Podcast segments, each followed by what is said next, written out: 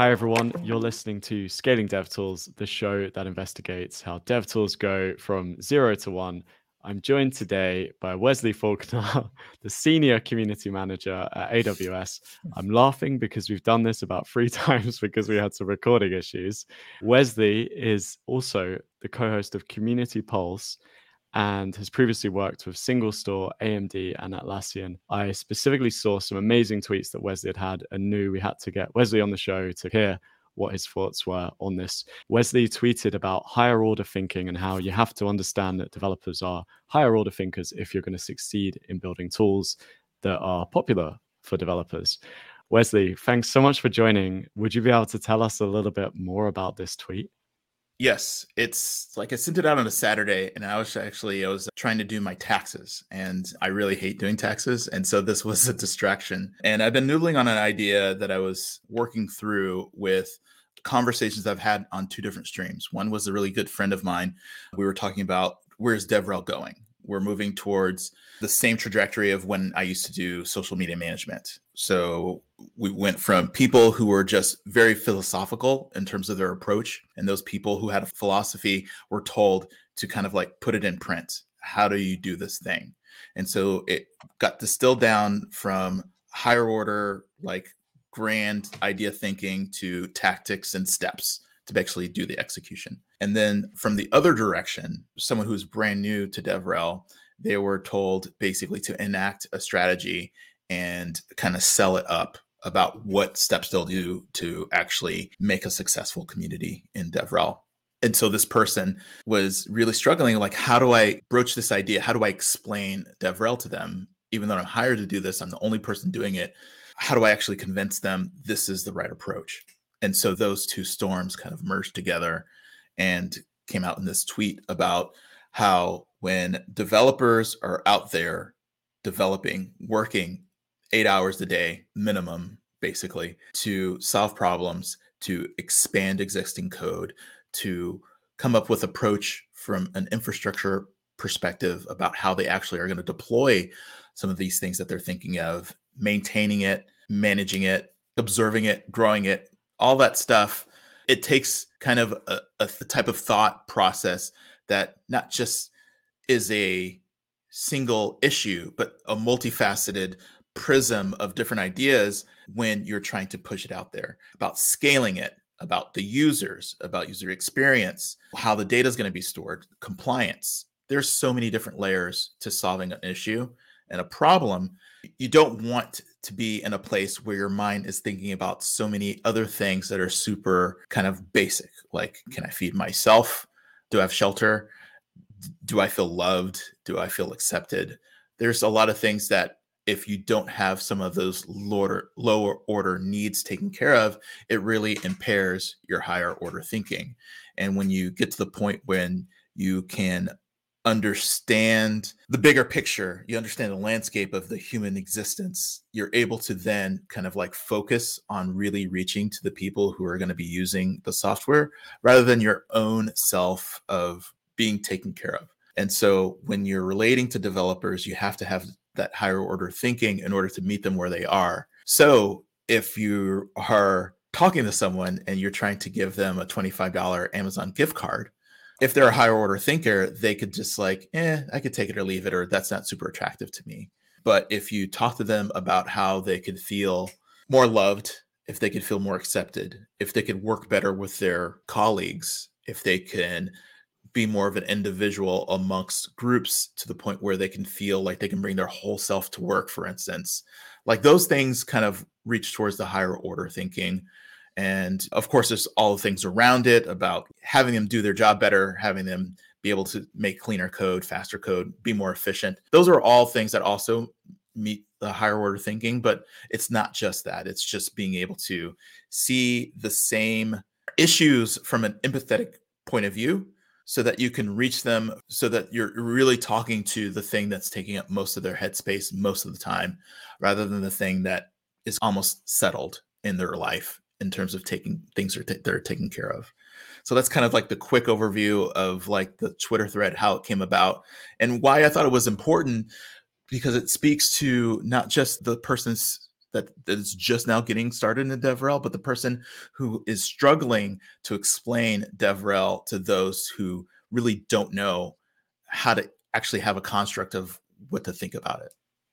And when you think of examples of this in terms of what does work and what doesn't work, are there any that spring to mind in higher order thinking versus a lower order marketing campaign? I think when you're thinking a little bit more higher order, you're thinking of multiple steps and multiple engagements where it's not a one and done and transactional.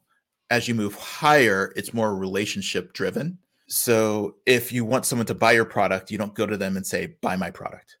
You might want to talk to them saying, what are your needs? What are you struggling with? and it may take a couple of hops to be able to refine your message to figure out where they are and what you're giving them and then the venn diagram over the overlap i remember one role that i had where we were trying to do i think a black friday giveaway some sort of sale and my manager at the time told me to go to all these different forums and just copy and paste it to these different groups that we had no relationship no prior communication with and just basically spam these groups. That sort of thing doesn't work. And one of the things that I was also saying in that thread is that it does negative uh, work. Like it'll make people hate your brand or actually not even consider you in the future because of that first impression of a negative exchange where it was very unidirectional. So that was one of the things that really turned off a lot of the users at that time. But one of the other things that I, I've done in the past that resonated with users is that we had t-shirts. T-shirt giveaways are just almost like run of the mill.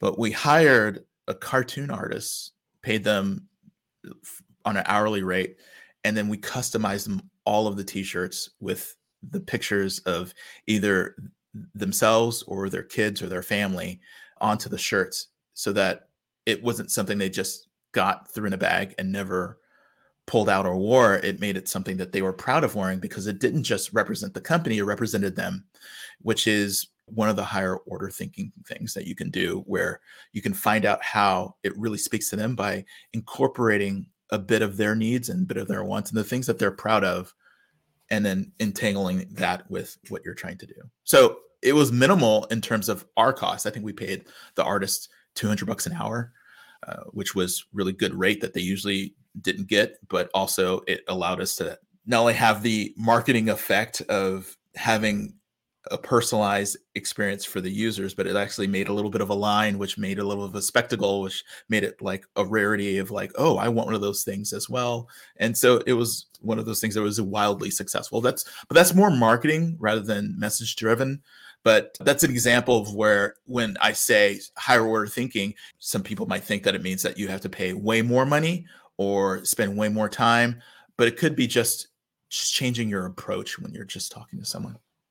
There's some really interesting examples, and it ties into what you told me in a previous conversation where you talked about how from the outside you see outputs that companies do, but mm-hmm. this is not necessarily a lot of the invisible work that goes on to understand those higher order needs isn't seen. And you said that sometimes companies try to just copy what others are doing and expect the same results.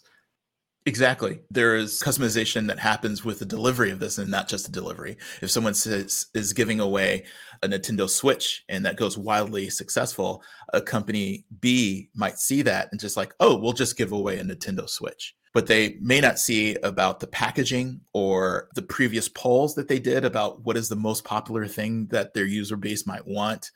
Or maybe previously they also had like a downloadable skin or game or something like that. Or they had a previous campaign that was kind of like Switch like. And this was maybe something that was building upon something they did previously. So when you sample other people's work, you, you can't just necessarily expect the same type of result if you didn't do the same kind of sweat equity that your competitors did. Yeah, that's really interesting. And I think for me, what's what I'm taking away is that that you need to do a lot of work to really understand what your audience care about, the what your ideal customers care about. Yes, and you have to care. And some of that caring is upfront, some of it's during, and some of it's after, where the length of the engagement, like I mentioned before, the example of the forums, some of that matters. You have to keep showing up. If you don't set that track record and create that trust between this is what we want to do, this is what we're doing, how did the thing that we did go? That's also part of the process of executing consistently and caring and reacting and adapting to the people that you're trying to service. Another thing that I think ties in really well, I'd love to kind of hear what your thoughts are about, developers wanting to understand how things work. Yes. So developers will come into a system that's either brand new or also if it's not brand new, they need to maintain code that they possibly have never seen before. And in order to approach that, you have to have a certain type of thinking of what is this code block supposed to be doing? What does it need to talk to in order to be effective? Like what variables are input and where does it need to send that in terms of the output? And then taking that apart, shoving new things into it, and then putting it out there into the world. So if you're doing this day after day, hour after hour, minute after minute, weeks after weeks, months after months, years after years, you're kind of training your brain to kind of see things and take it apart. And so when you approach that as your job, as the main part of your job, that becomes your standard. That comes your standard operating procedure of how you approach things. And so when you see marketing materials or an approach where they say, we're the best at this or we're the fastest at this, you're kind of like, how are you faster? How are you the best? What are you measuring it by? What is the approach there? So all of those things kind of this way of thinking infects the way that you kind of approach not just your standard work life, but then your home life, your personal life, and of course, when you're watching ads, when you're watching trailers, you're trying to figure out, oh, is that the villain? Or I wonder if that's from that comic or I recognize how that's being approached because they're probably going to try to use this to feed in other characters. Like you really aren't just taking things at its face, but you're really drawing the lines backwards and forwards to see how everything interconnects. And you had a good analogy with a potion that makes you taller. yes. Like if someone was selling you a potion that makes you taller, you're probably wondering, does it stretch out your bones? Does you make your foot thicker so that you're kind of like on platforms? You kind of want to know how the thing works instead of just saying, oh, yeah, it makes you taller. I don't care how it works. Maybe it makes my hair grow f- faster. I don't know. How things work is important when you're trying to be a- approached, but especially with something that's making a claim that feels on its face pretty substantial. And Wesley, when it comes to higher order thinking and understanding your audience, investing in long term, some of it feels like it might have a slower payoff. How do we justify this kind of investment, especially if we're a startup that needs users or signups really quickly? Yes, that ties into the higher order thinking as from the perspective of the startup. If they are on the bottom rung where they need to feed themselves they need to close themselves. They need to make sure that they make a name for themselves in order to get that next round of investment, in order to get more users to show that what they're doing is grabbing hold. They need that stuff pretty immediately. And the question is like, can you do a lot of these long term bets and then at the same time try to get some of these short term payoffs? And the answer is you can do both.